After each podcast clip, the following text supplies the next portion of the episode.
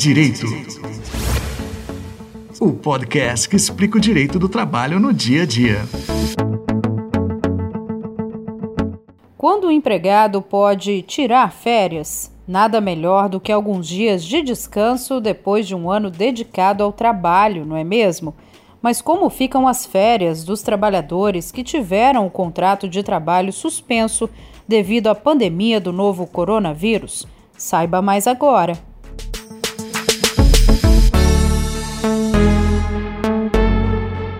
Todo empregado tem direito a férias anuais remuneradas. Quem decide a data das férias remuneradas é o empregador, mas o trabalhador tem direito de ser avisado com 30 dias de antecedência. Para ter o descanso, o trabalhador precisa completar 12 meses do início do contrato de trabalho. Depois desse período, o empregador tem até um ano para dar férias ao empregado. O empregado deve sair de férias com pelo menos um terço a mais que o salário normal. Esse valor deve ser pago até dois dias antes do início das férias. Os 30 dias de descanso não precisam ser tirados de uma só vez. Se o trabalhador concordar, as férias podem ser divididas em até três períodos. Mas atenção!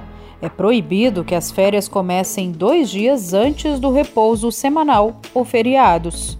O período de suspensão do contrato de trabalho devido ao estado de calamidade pública decorrente do coronavírus não deve ser considerado para aquisição de férias. Assim, o período aquisitivo recomeça a ser contado após o término da suspensão. A suspensão dos contratos ou redução de salário e jornada, no entanto, não devem interferir no valor das férias. É Direito. O podcast que explica o direito do trabalho no dia a dia. Uma produção da Coordenadoria de Comunicação Social do Tribunal Regional do Trabalho de Mato Grosso.